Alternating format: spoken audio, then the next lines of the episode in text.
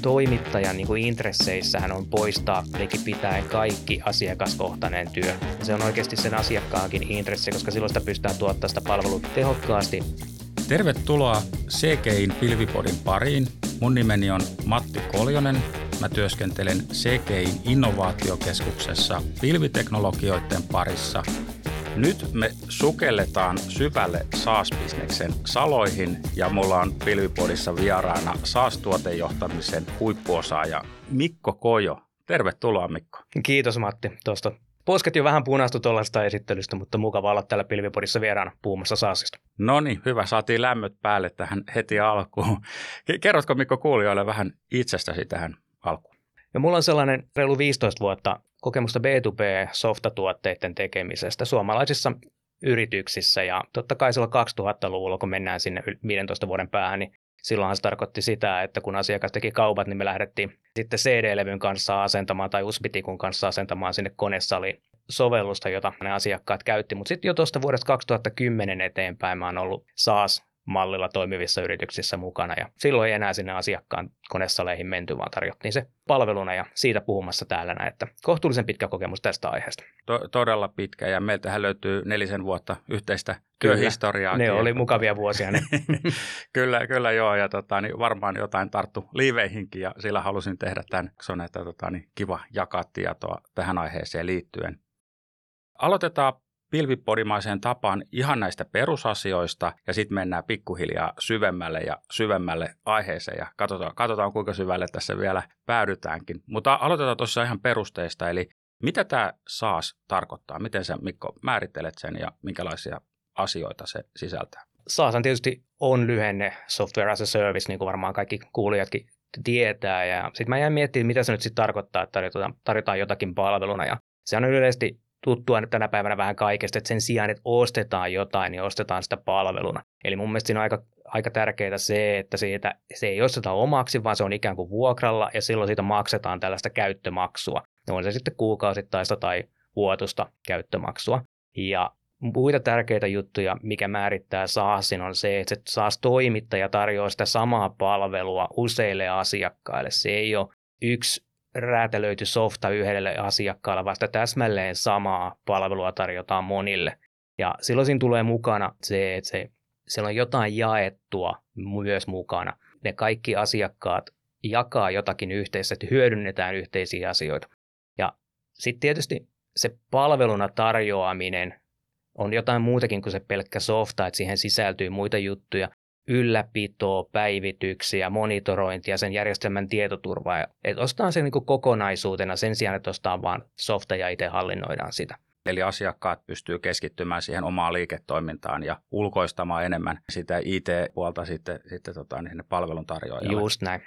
Minkälaisia hyötyjä tämä tarjoaa sekä niin kuin asiakkaille että sitten palvelun tarjoajille? Nythän käytännössä ka- kaikki on, tota, niin jos ei ole mennyt, niin ainakin kovaa vauhtia menossa saasi, eli, eli liiketoimintamallina tämä yleistyy huimaa vauhtia.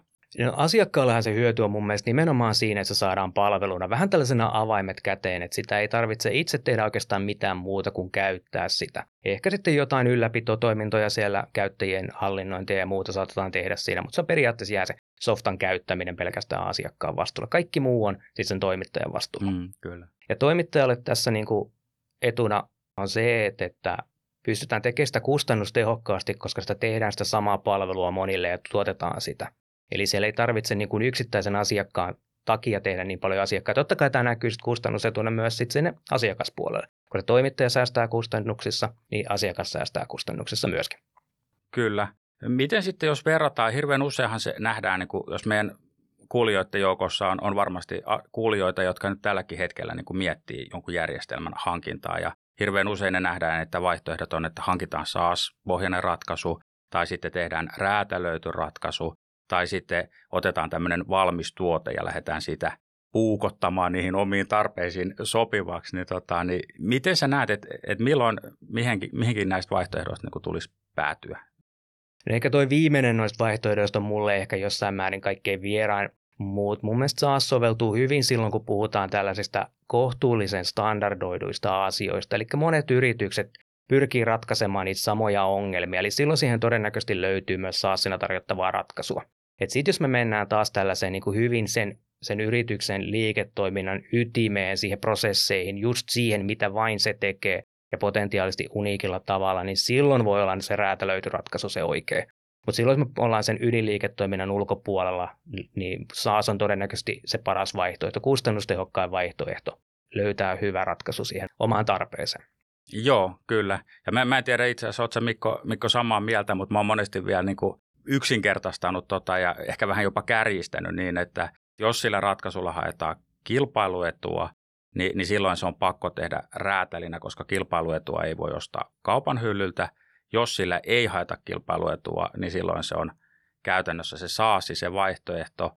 Ja silloinkin siinä tulee helposti vastaan se, että, että niin kuin se saasi ratkaisu on suunniteltu toimivan tietyllä tavalla, ja asiakkaan prosessit saattaa toimia vähän e-, eri tavalla. Ja mä oon itse sitä, niin kuin mun näkemys on, että silloin kannattaa muuttaa ne omat toimintamallit vastaamaan sitä, miten se tuote toimii, koska nyt puhutaan nimenomaan niistä asioista, millä ei haeta sitä kilpailuetua, ja silloin ei ole mitään syytä tehdä niitä asioita eri tavalla kuin kaikki muut.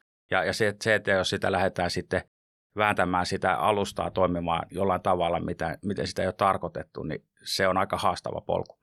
Mä oon ihan samaa mieltä, että, kun lähdetään ostaa SaaS-palveluja, se toimii tietyllä tavalla ja mietitään, että toimiiko tämä tapa meillä vai halutaanko me todennäköisesti vielä jatkaa tehdä sitä niin kuin on aina ennenkin tehty. Niin kyllä siinä kannattaa kyseenalaistaa itsensä, että kuinka paljon oikeasti lisäarvoa siitä tulee, vai voitaisiko ne sääst, niin kuin säästyneet eurot, koska käytännössä se SaaS-palvelu pystytään ostamaan halvemmalla, niin löytyisikö niille säästyneille euroille sitten parempaa, parempaa käyttöä jostain muualta. Ehdottomasti samaa mieltä, että pyritään noudattaa sen, sen SaaS-järjestelmä. Siinä on todennäköisesti mukana jonkinlaisia parhaita käytäntöjä, niin tekee sen mukaisesti, eikä väkisin vääntämään sitä järjestelmää toimimaan niin kuin organisaatiossa on totuttu.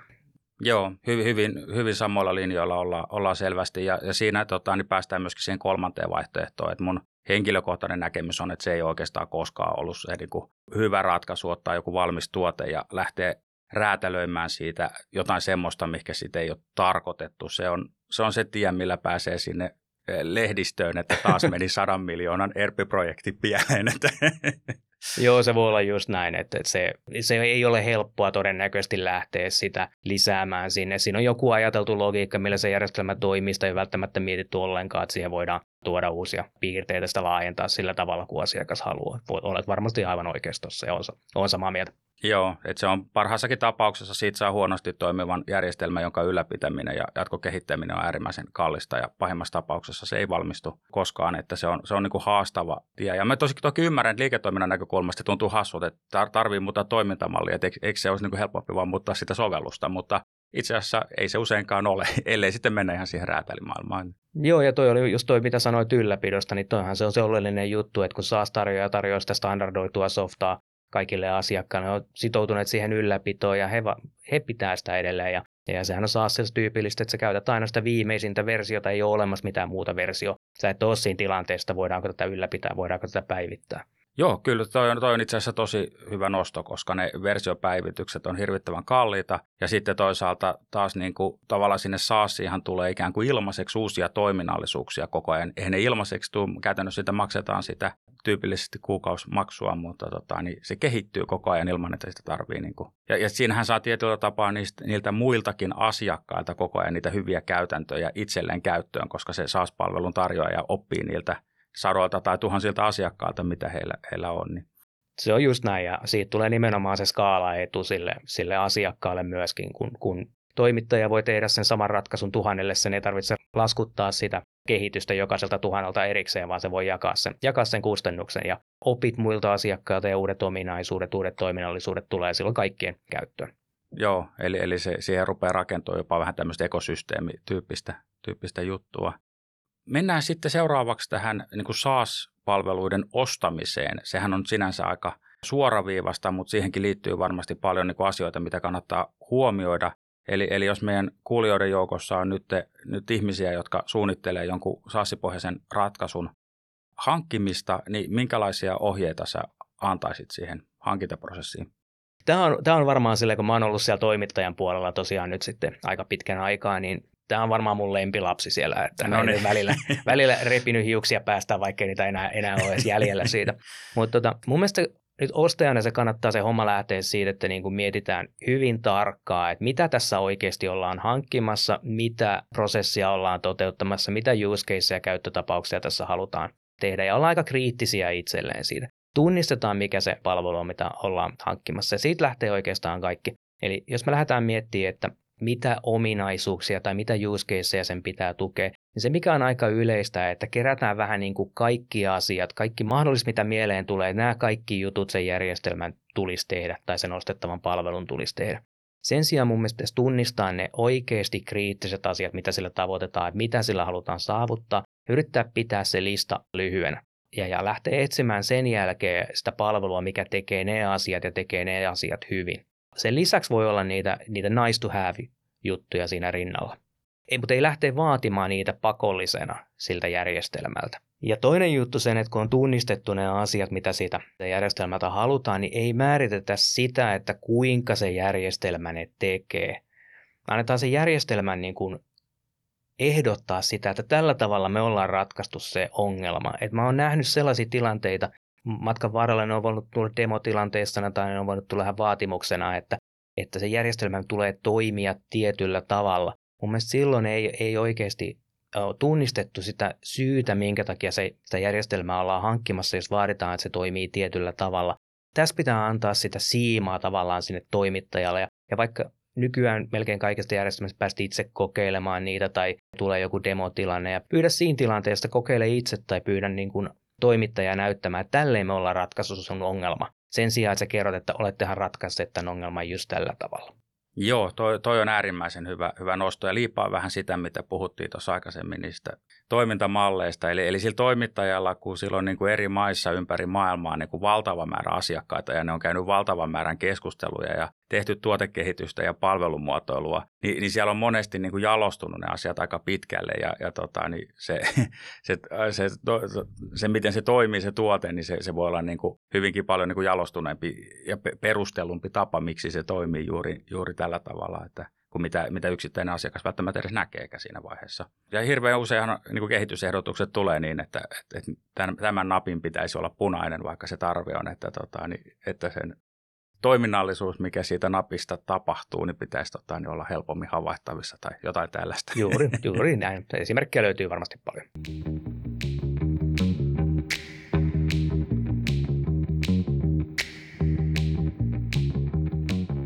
Mutta hei, nyt mennään sitten ehkä niin kuin syvään päätyyn ja, ja tota, niin tähän, tähän kiinnostavimpaan juttuun, eli, eli SaaS-bisneksen rakentamiseen. Mitä kaikkea siihen liittyy? SaaS-bisneksen aloittaminen ei välttämättä ole kovin vaikeaa. Tehdään pilveen joku juttu ja lähdetään niin kuin myymään sitä. Mutta sitten kun lähdetään oikeasti tekemään ison mittaluokan skaalautuvaa pilvibisnestä, niin, niin siihen liittyy ihan valtavasti asioita. Miten sä, Mikko, lähtisit purkamaan tätä kokonaisuutta auki, jos suunnittelemme nyt niin kuin, tota, niin joko uuden SaaS-bisneksen rakentamista tai olemassa olevan bisneksen muuttamista SaaS-malliin, niin mitä kaikkea tähän, tähän liittyy?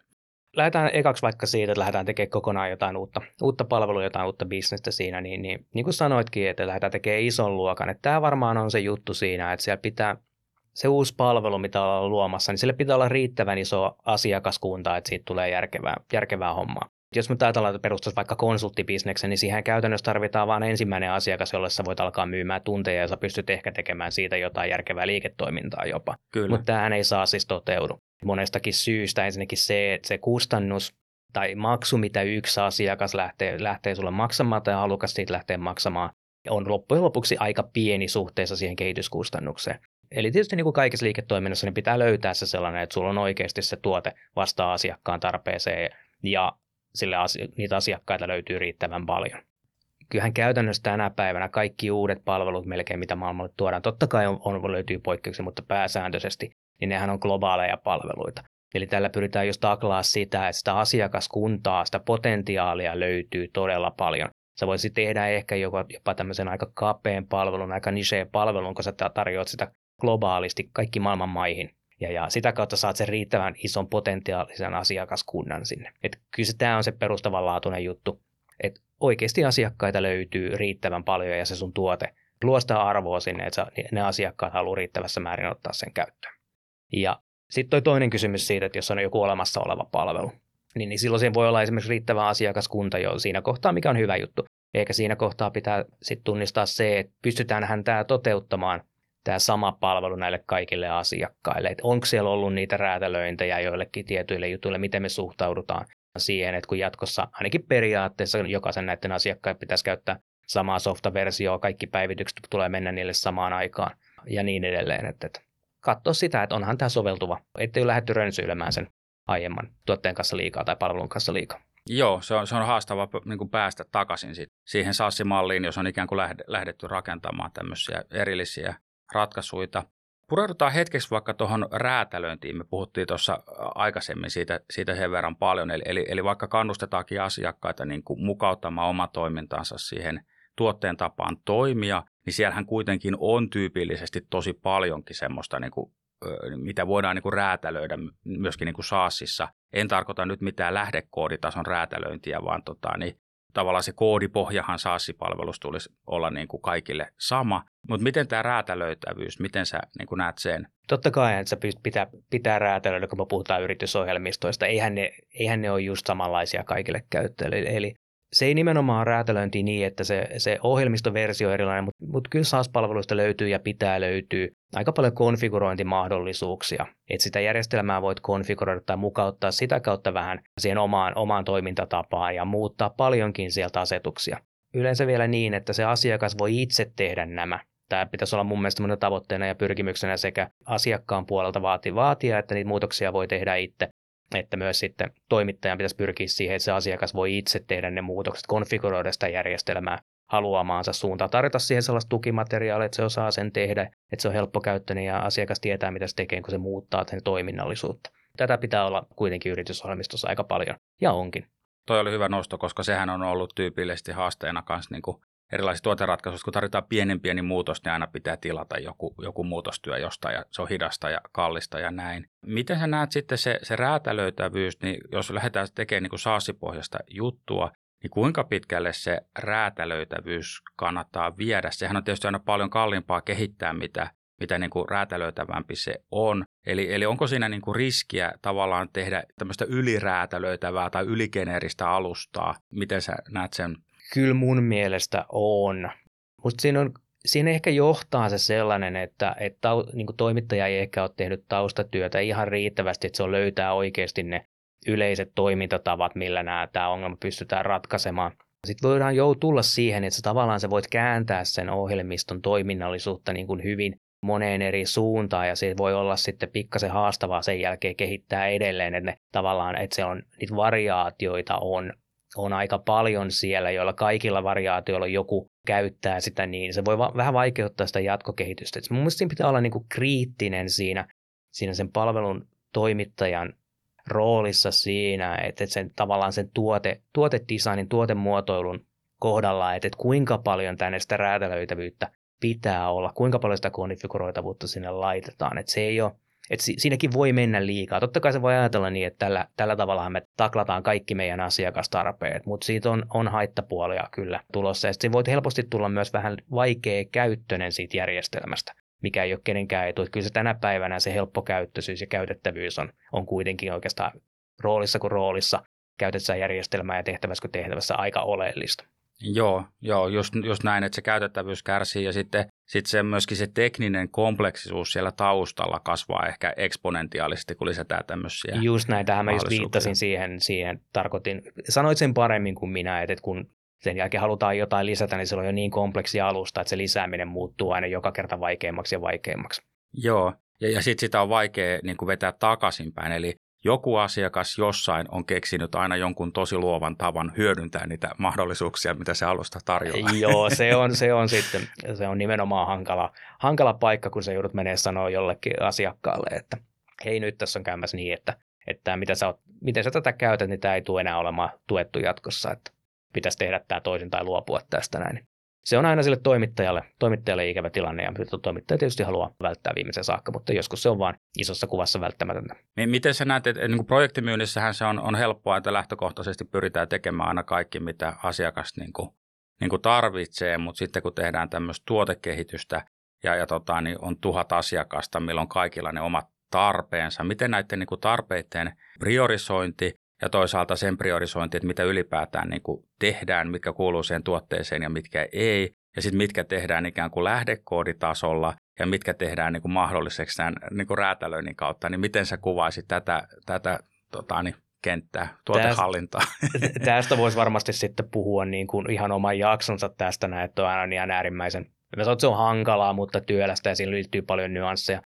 Tärkeää mun mielestä on tunnistaa se, se yhteinen tarve niillä asiakkailla, mikä on se yhteinen nimittäjä niiden joukossa, ja pyrkii toteuttaa sitä tarvetta ja ymmärtää samaan aikaan, että yhdellekään näistä asiakkaista ei tulla tekemään nyt 100, 100 prosenttia siitä kaikista heidän toiveistaan tai tarpeistaan, mutta pyrkii löytää sieltä se 80 prosenttia, tai 80-20 sääntö on mm. ihan mun suosikkeja, tunnistaa se 80 prosenttia, mikä näille, näiden asiakkaiden joukossa on se yhteinen nimittäjä, ja pyrkii ratkaisemaan se 80 prosenttia sitten mahdollisimman hyvin ja jättää ne 20 prosenttia rönsyt sitten ihan, ihan rohkeasti pois.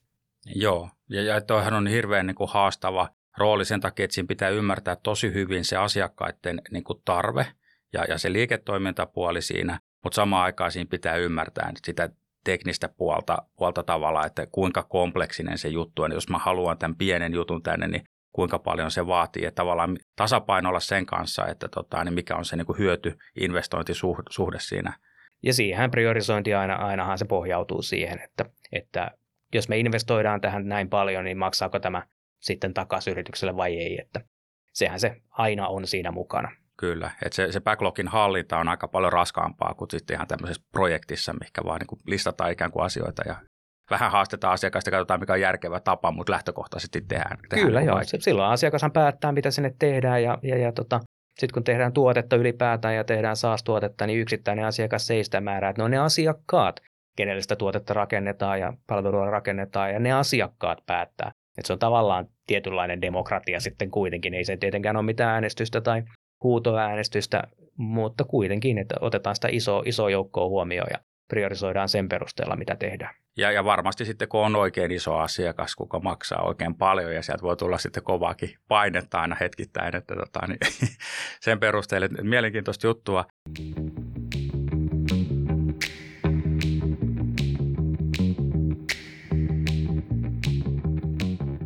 se tekninen kompleksisuus mainittiin tuossa, mutta oikeastaan seuraava, mistä voitaisiin käydä, keskustella, niin on se skaalautuvuus. Eli, eli tota, niin tässä tietysti tämän sekä liiketoiminnan että sen teknisen alustan pitää skaalautua ihan eri tavalla kuin tämmöisen niin kuin yksittäisen asiakkaan järjestelmän. Niin haluatko avata sitä? SaaSin hienoushan on just nimenomaan siinä, että sitä samaa palvelua, sitä samaa softaa toimitetaan niin monelle asiakkaalle ja siitä syntyy skaalaetuja. Sen toimittajan niin kuin intresseissähän on poistaa tai tulisi olla poistaa likipitäen kaikki asiakaskohtainen työ. Ja se on, vaikka se kuulostaa ehkä asiakkaan kannalta pikkasen pahalta, niin se on oikeasti sen asiakkaankin intressi, koska silloin sitä pystytään tuottamaan sitä palvelua tehokkaasti ja siitä ei tarvitse maksaa, niin maksaa silloin luonnollisestikaan niin paljon. Se palvelun tuottaminen maksaa edelleen saman verran. Käytti sitä sitten sata asiakasta tai tuhat asiakasta ja voi ajatella näin, että se hinta on halvempi, jos toimittaja pystyy sen tekemään tuhannelle asiakkaalle. Siinä skaalautuvuutta pitää etsiä välttää sitä, että tehdään niitä asiakaskohtaisuuksia. Ja samaten tietysti sitten, kun mennään siihen, siihen infraan tai, tai millä sitä palvelua toimitetaan, niin varmaan sielläkin jonkinlaisia asiakaskohtaisia kustannuksia syntyy väkisinkin, kun palvelun käyttö kasvaa, mutta pitäisi pyrkiä siihen, että se ei kasva samaa tahtia tai kasvaa huomattavasti hitaammin kuin asiakasmäärä tai käyttäjämäärä tai se järjestelmän käyttö kasvaa. Ja sitä kautta saavutetaan etuja molemmille. Hyvä, hyvä pointti. Miten sä näet, mä oon törmännyt välillä niin SaaS-palveluihin, josta saa niin kuin dedikoituja ympäristöjä. Mä vähän vierastan sitä ajatusta, mutta mikä, miten sä suhtaudut niin kuin siihen? Pitääkö SaaS-alustan olla aina tämmöinen jaettu alusta, eli se sama ajoympäristö palvelee kaikkia asiakkaita vai voiko siellä olla tämmöisiä niin kuin asiakaskohtaisesti dedikoituja niin kuin laitteita? Mä harvoin suhtaudun hirveän puristisesti mihinkään asiaan, että asiat on ihan mustavalkoisia.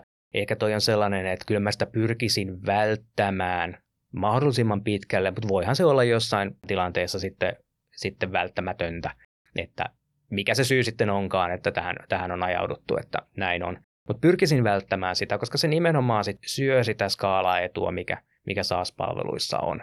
Et, et jos siellä on dedikoitua, dedikoitua asiakaskohtaista, niin asiakashan sen viime kädessä maksaa ja silloin siinä on todennäköisesti jotain ylimääräistä ylläpitotyötä toimittajan puolelta ja se maksaa senkin. Joo, ju- just näin. Ja jos siellä on tämmöisiä, niin se on aika tärkeää tietysti, että se on sitten niin kuin ikään kuin automatisoitu se, sen kokonaisuuden hallinta. Totta kai. Totta kai siinä niin kuin manuaalista työtä pystytään välttämään ja automatisoidaan se koko homma, mutta, mutta kyllä se vähintään sellaista hallinnollista duunia tekee sen toimittajan, toimittajan puolelle kuitenkin. Joo, ja kapasiteettihan on sitten, kapasiteettikustannukset kasvaa, kasvaa silloin. Totta kai, ne on, ne on ihan selvä.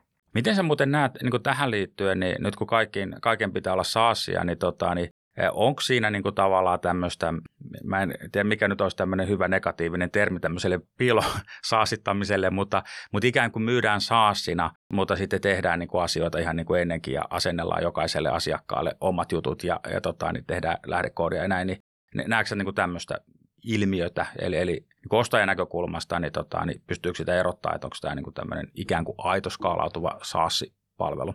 Mä en ole ihan varma, että onko sillä ostajalle loppujen lopuksi hirveästi väliä, kun sä ostat sen palvelun kuitenkin. Mm. Et, et, mitä, siellä, mitä se palvelun tuottaja sitten käytännössä tekee, niin ei pitäisi olla hirveästi väliä. Mutta todennäköisesti se näkyy tavalla tai toisella siinä, siinä lopputuotteessa tai, tai hinnassa tai jossain muussa negatiivisella tavalla.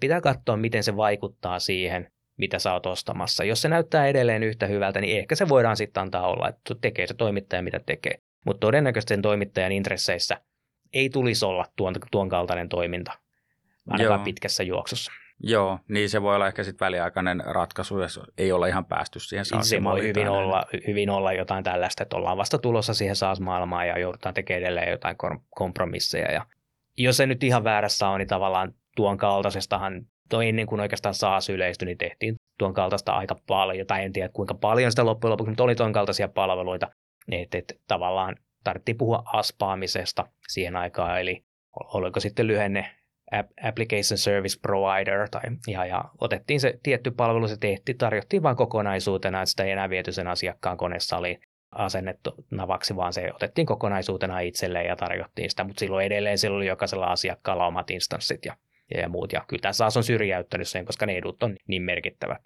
Joo, joo. Eli, eli, eli käytännössä ulkoistettiin se järjestelmän kehitys ja ylläpito, mutta ei, ei sitten saatu näitä SaaS-bisneksen niin skaala, skaalahyötyjä Just sitten näin. kuitenkaan. Miten sitten niin kuin SaaS-palveluiden, niin kuin tuosta ostamisesta jo juteltiin, ja, tota, niin, mutta sitten jos puhutaan SaaS-palveluiden myynnistä, niin monesti SaaSinhan voi ottaa käyttöön niin kuin itse palveluna, mutta toisaalta kyllä SaaS-yrityksillä on aika vahvojakin niin kuin myyntiorganisaatioita, niin, niin miten sä näet tämän tota, niin, niin kuin tavallaan myynnin skaalautuvuuden ja, ja tota, niin siihen liittyvät asiat? Tietyllä tavalla varmaan ideaali, ideaalisiin SaaS-palveluissa ja tällaisessa on vahva tällainen inbound-myynti, että sä et niin kuin myy sitä, vaan sun asiakkaat löytää sut markkinointiviestinnän ja markkinoinnin kautta tulee tavallaan ostaa sen itse ja ottaa sen self-servicenä itse palveluna käyttöönkin. Tavallaan tämä on varmaan sen tietynlainen tahtotila, mm-hmm. mutta ei tämä ole sitten kuitenkaan realiteettia, kun me puhutaan yritysohjelmistoista. Tämä on mun oma teoriani, josta mä nyt en, en voi tietenkään olla varma, kuinka, kuinka totta tämä on, että tämän voi haastaa. Mutta siinä on iso ero esimerkiksi siinä, että, että kuinka monelle käyttäjälle siinä organisaatiosta järjestelmä ollaan ottaa käyttöön. Et jos ollaan hankkimassa järjestelmää koko organisaatiolle tai tavallaan järjestelmän tai sen palvelun hyödyt syntyy siinä, että kaikki käyttää sitä, niin se on jo prosessina ihan erilainen. Se ei tapahdu näin, että sä välttämättä meet sitä ostamaan verkosta ja, ja, ja sitten vaan kerrot kaikille käyttäjille siinä organisaatiossa, että alkakaas käyttää tätä. Ja mitä isompaa ja laajempaan siinä menee, menee niin, niin ei se enää ehkä ihan toteudu siinä. Ehkä tässä asiassa sitten kuitenkin vielä asiakas on, tai kaikessa asiakas on oikeassa ja asiakas on kuningas, mutta loppujen lopuksi sehän se päättää, että jos hän haluaa ostaa, ostaa tota ihmiseltä ja haluaa tavata asiantuntijoita, tässä oli Pilvipodissakin hyvä jakso vähän aikaa sitten tästä näin, niin se pitää sallia sitten olla ja, ja olla myymässä sitä siellä ja kertomassa niitä hyödyistä ja, ja muusta. Että, että tämä ei ole myös sellainen asia, että on mustaa tai valkoista, että toisessa päässä, päässä tehdään sitä kokonaan, kokonaan inboundina, kokonaan self-servicenä ja toisessa päässä ollaan tavallaan se myynti, myyntityö on hyvin perinteistä eikä poikkea siitä myynnistä, mitä tehtiin ennen saassia, kun mentiin asentamaan jotakin tai jopa räätälöityä. Joo, ja, ja tota, niin Risassa Jussin kanssa juteltiin just tästä, että myynti on niin kuin asiakkaan auttamista, niin, niin tavallaan, että jos menee vähän isomman järjestelmän, niin ottaa vaan luottokortilla käyttöön niin kuin netistä, niin sehän jää asiakkaan vastuulle kokonaan niin kuin evaluoida se ja tutkia ja selvitellä kaikki jutut. Ja se, että sieltä tulee myyjä auttamaan, että miten, miten näitä juttuja kannattaa tehdä ja hyödyntää ja mitkä ne mahdollisuudet siitä on, niin siitä on varmaan aika iso hyöty kyllä asiakkaalle. Kyllä, toi, että... joo. ja hyvä, että sanoit on, koska toihan on aika tärkeää myös sille toimittajalle varmistaa se, että se asiakas hyödyntää sitä järjestelmää optimaalisella tavalla ja saa, saa ne hyödyt sieltä. Ja tämä on yleensä sitten sellaista, että sitä voi yrittää tai kannattaa yrittää automatisoida maailman paljon, että sä tarjoat uutiskirjeitä sinne, että hei, tiedäthän sä, että sä voit tehdä sen näin ja osaatan käyttää tätä näin, mutta siinä myös tulee ihmiset mukaan sinne. Mennään ihan juttelemaan niiden asiakkaiden edustajien kanssa, että hei, että miten tätä käytätte, kuinka hyvin tämä on teillä käytössä myynnin jälkeenkin vielä. Ja varmistaa, että asiakas on tyytyväinen ja hyödyntää sitä. Koska SaaSissa kaiken A ja O on se, että se asiakassuhde jatkuu mahdollisimman pitkään, että se asiakas jatkaa sen palvelun käyttöä. Koska joka kuukausi tai joka joka vuosi, mikä hyvänsä se mm. laskutussykli onkaan, sitä liikevaihtoa vaihtoa syntyy toimittajalle. Että se on äärimmäisen tärkeää pitää ne asiakkaat. Joo, se, se on niin pitkää rahaa ja toihan on myöskin asiakkaalle ihan hyvä syy ostaa SaaSia, eli, eli tota, niin toimittajalla on kaikki intressit niin pitää hyvää huolta, Kyllä. huolta, huolta asiakkaista.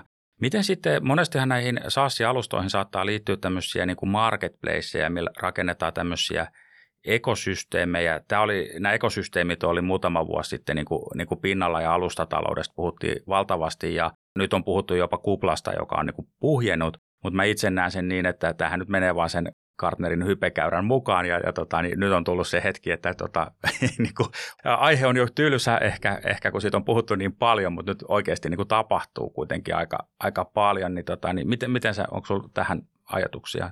Joo, se on musta, musta se on erittäin mielenkiintoinen juttu ja, tota, ja, ja mä näen siinä periaatteessa vaan tiety, tietyissä pisteissä oikeastaan vaan, vaan niin kuin hyötyjä kaikille.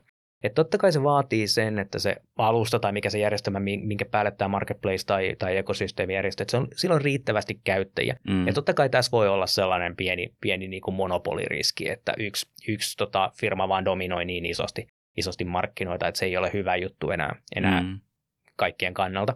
Mutta kun tavallaan se kriittinen massa on, on, on saavutettu, että siellä on paljon potentiaalisia käyttäjiä, sen jälkeen tänne syntyy tämä ekosysteemi tai marketplace tai mikä, mm. mitä halutaankaan, jota kautta muut toimijat voi tarjota sitten omia palveluitaan. Siinä on tavallaan näille, näille kolmansille osapuolille hyvä markkinointi kautta myyntikanava. Siellä on valmiita käyttäjiä, joille voi sitten tarjota lisäpalvelua, integraatioita tai ihan niin kuin ihmis, ihmispalvelujakin sitä kautta.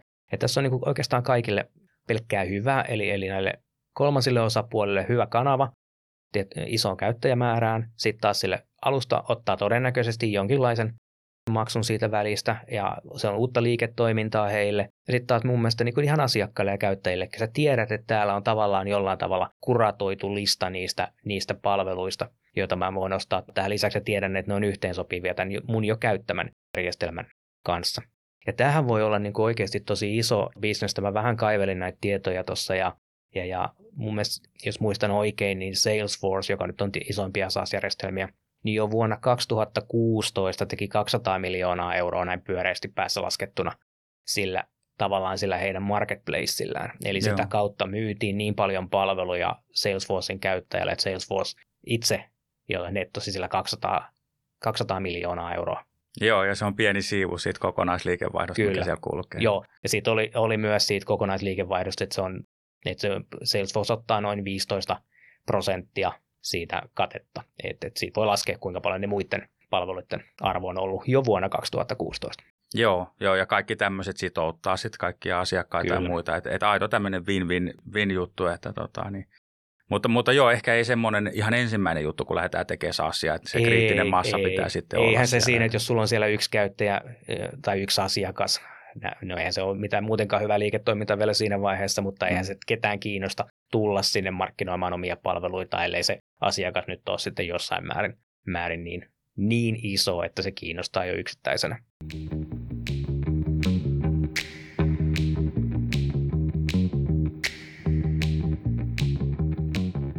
Tota, miten sitten, jos mietitään niin kuin SaaS-bisneksen arvoa, eli, eli sä tuossa mainitsitkin sen, että se kasvaa niin kuin hitaasti, asiakassuhteet on, on niin kuin tyypillisesti pitkiä, sehän on hyvin erilaista kuin taas niin kuin vaikka projektimyynti, missä saadaan nopeasti liikevaihtoa melko pienellä katteella. SaaSista saadaan niin kuin hitaasti liikevaihtoa, mutta tota, niin se, se skaalautuu ihan eri, eri tavalla. Niin, niin jos pitäisi niin kuin arvottaa tavallaan kahta tämmöistä ihan erityyppistä bisnestä, niin, niin, tota, niin miten, miten sä näet, miten niin SaaSin, SaaS-bisneksen arvo määräytyy?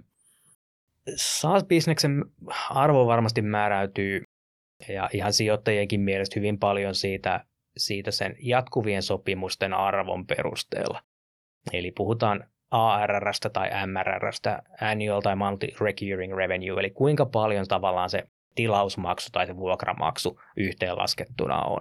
Että et kuinka paljon siellä, siellä on asiakkaita. Totta kai perinteiset liikevaihto- ja kannattavuusmittarit on edelleen mukana, mutta oikeastaan kaikki pyörii sen jatkuvien sopimusten arvon kanssa, ja se kerroin voi olla aika isokin siinä, kun mietitään, että ne asiakkaat kuitenkin, kun järjestelmää ylläpidetään ja se kehittyy ja asiakassuhteet on pieniä, niin se asiakkaan lifetime value, se niin kauan kun se sitä järjestelmää käyttää, arvo on paljon suurempi kuin se yksittäinen kuukausimaksu tai vuosimaksu. Ja siihen sitten tästä lasketaan monia, monia tota, tai tiettyjä tunnuslukuja siitä yrityksestä.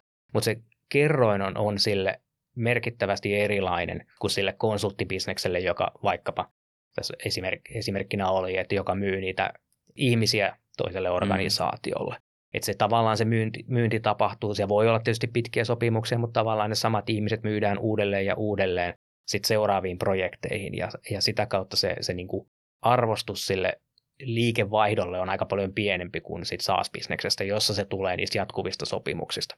Just näin, e- eli käytännössä siinä niin kuin lasketaan, että mikä niiden sopimusten arvo on seuraava vaikka kymmenen vuoden aikana, mitä se tulee tuottamaan siinä aikana jo myytyä juttua. Eli, eli siellä projektimyynnissä niin kuin ne kaikki pitää niin kuin myydä uudestaan ja uudestaan, mutta tässä on jo myyty ikään kuin se kymmenen vuoden juttu, tai mikä se onkaan se niin kuin arvioitu niin kuin Just asiakkuuden näin. elinkaari. Just näin, ja tämän takia se on SaaS-toimittajille hirveän tärkeää pitää ne asiakassuhteet pitkinä, että nimenomaan se elinajan arvo kasvaa siitä, mitä kauemmin se asiakas on. Ja, ja SaaSissa katsotaan todella tarkkaan, SaaS-yritykset seuraa journeyä, eli sitä kuinka paljon asiakkaat lopettaa sen järjestelmän käyttämisen ja pyrkii minimoimaan sitä luonnollisestikin, koska tämä jatkuva, jatkuva ja sopimusten arvo, arvo säilyy. Joo. Ja tämä on hyvä juttu, niin kuin tuossa aikaisemmin todettiinkin jo, niin tämä on hyvä juttu myös asiakkaalle, koska sen toimittajan intressi on pitää se asiakas tyytyväisenä, koska tota, se on sen, sen toimittajan liiketoiminta perustuu siihen asiakkaan tyytyväisyyteen ja pysyvyyteen. Joo, että siinä ei ole, niin kuin, on muutakin kuin takavalo takuu. Ja, tota, niin, et, ja vielä, vielä jos yksinkertaista asiaa, niin jos SaaS-business tekee vaikka 10 miljoonaa liikevaihtoa, niin sitä voisi ajatella, että jos me ajetaan tuotekehitys alas, jos me lopetetaan myynti, jos me lopetetaan markkinointi, jätetään muutama jamppa ylläpitämään sitä järjestelmää, niin, niin se tekee sitten niinku 9 miljoonan niinku voittoa vuosittain, että et, et tavallaan se, se, se, tavallaan se, se kulurakenne koko ajan rakentaa sitä kasvua siinä. Just näin. Tietysti toivottavasti kovin moni toimittaja ei tällaiseen ryhdy, mutta teoriassa se on just näin. Niin, se ehkä kuvaa tavallaan mm, sitä niin kuin arvoa, että, että mistä se syntyy. Että, että se on, on, on jo ikään kuin tavallaan se tulevaisuuden liikevaihto on tietyllä tapaa jo niin kuin tienattua ja, ja myytyä. Tota, miten sitten, minkälaisilla mittareilla sitä SaaS-bisnestä, tämä on itse asiassa mulle niin kuin hirveän vieras, vieras alue, eli, eli tota, niin miten sitä SaaS-bisnestä tyypillisesti seurataan ja minkälaisilla mittareilla? Joo, totta kai niin kuin liikevaihto ja ää, tulos ja on, on niin kuin merkittäviä mittareita sielläkin ja varmaan enemmän aletaan katsoa nyt, kun maailmassa ei ehkä mene nyt niin hyvin taloudessa tällä hetkellä, niin enemmän katsoa sitä, mitä sinne viivan alle jää. Mm. Tässä on varmasti selkeä trendi ollut tänä vuonna, mutta puhuttiinkin just tuossa tosiaan ARRstä ja MRRstä, niiden jatkuvien sopimusten arvosta. Se on aika tärkeä mittari. Ja siitä lasketaan sitten myös sen journeyn, eli sen, että kuinka iso osa asiakkaista poistuu tietyssä ajassa. Niin lasketaan sitä lifetime valueita, että kuinka paljon se yksittäinen keskivertoasiakas tuottaa sen koko järjestelmän käytön aikana yritykselle. Ja, ja koska tietysti pyritään, yksi tämmöinen aika tärkeä mittari, mittari liikennetoiminnassa on myös CAC, eli tota Customer Acquisition Cost, eli kuinka paljon sen asiakkaan hankkiminen maksaa. Ja tähän löytyy tiettyjä kertoimia siitä, kuinka pieni sen pitäisi olla. Kun me mietitään se, että kuinka paljon sen yksittäisen asiakkaan hankkiminen sille organisaatiolle maksaa, ja kuinka paljon se tuottaa taas liikevaihtoa ja tulosta, niin, niin pystytään laskemaan, mikä on se takaisinmaksuaika tavallaan sille myyntityölle, että, että kuinka nopeasti se myyntityö on maksettu takaisin asiakkaan toimesta. Ja tietysti tämä pitää saada niin, että se lifetime value ylittää selkeästi sen, sen tota, customer acquisition costin, että saadaan järkevää liiketoimintaa, koska kyllähän siinä mukana se myyntityö lisäksi totta kai siellä on mukana myös operatiivisia kustannuksia. Joo, ja, ja tosta, noista tuli mieleen vielä, vielä tavallaan se liiketoiminnan jatkuvuus, että niin kuin projektimyynnissähän se ennustettavuus on monesti ha- haastavaa. Se, että toteutuuko joku 10 miljoonan projektikeissi vai ei, niin sillä on aika iso merkitys, tai että tuleeko se niin kuin tälle fiskaalille vai seuraavalle, se ratkaisee sen. Mutta mut SaaSihan on tota, niin ainakin mun käsityksen mukaan niin äärimmäisen ennustettavaa liiketoimintaa. Eli kun puhutaan niin kuin isoista asiakasmääristä, niin, niin noin, noin mittarit on varmaan niin kuin paljon tietyllä tapaa vielä relevantimpia kuin sitten, sitten ehkä tämmöisessä vähän niin kuin vaihtelevammassa liiketoiminnassa. Varmastikin just noin, ja, ja tietysti siinä aina puhutaan keskiarvoista, että, että yksittäisiä poikkeuksiahan siellä on, että nämähän on, on keskiarvoja, mitä, mitä siellä katsotaan, ja niissä pystytään ennustamaan aika hyvin sitä. Että sit jos vaikka nyt toi journali se, että, että asiakkaiden lähtömäärä, kuinka moni asiakkaista lopettaa järjestelmän käyttämisen, niin kyllähän se voi muuttua, mutta siihen on yleensä sitten jotain hyviä syitä, miksi näin on käynyt. Mm. Ja, ja pitää pyrkiä katsoa mittareita myös etu, etupeltoon, että onko jotain signaaleja tulossa, mitkä on tavallaan niitä indikaattoreita, että nämä, tota, nämä mittarit voi alkaa muuttua. Että huomataanko vaikka esimerkiksi järjestelmän käytön vähenemistä tai, tai jotain muuta tällaista, mikä tavallaan ennakoi sitä käytön lopettamista ja pyrkii yrittää korjaamaan nämä tilanteet jo siinä vaiheessa, ettei katsota pelkästään mittareita, jotka kertoo sen suoriutumisen jälkikäteen, vaan pyritään löytämään näitä leading indicatoreita, että mistä voidaan päätellä, mitä tulee tapahtumaan tulevaisuudessa. Hei, kiitos Mikko. Me saatiin tässä aika kattavasti käyttyä SaaSin perusteet ja tota, niin SaaS-palveluiden ostamiseen tuli, tuli hyviä vinkkejä, SaaS-palveluiden tuottamiseen ja, ja vähän tota, niin bisneksen seurantaakin. Oli mukava keskustella, keskustella SaaSista tässä. No niin, kiva kun pääsit tulemaan ja suhun voi, varmaan voi olla yhteyksissä, jos tulee tota, niin kysymyksiä tähän, tähän liittyen. Niin. Ehdottomasti. Hyvä, kiitoksia kaikille kuulijoille ja tota, niin palataan seuraavassa jaksossa.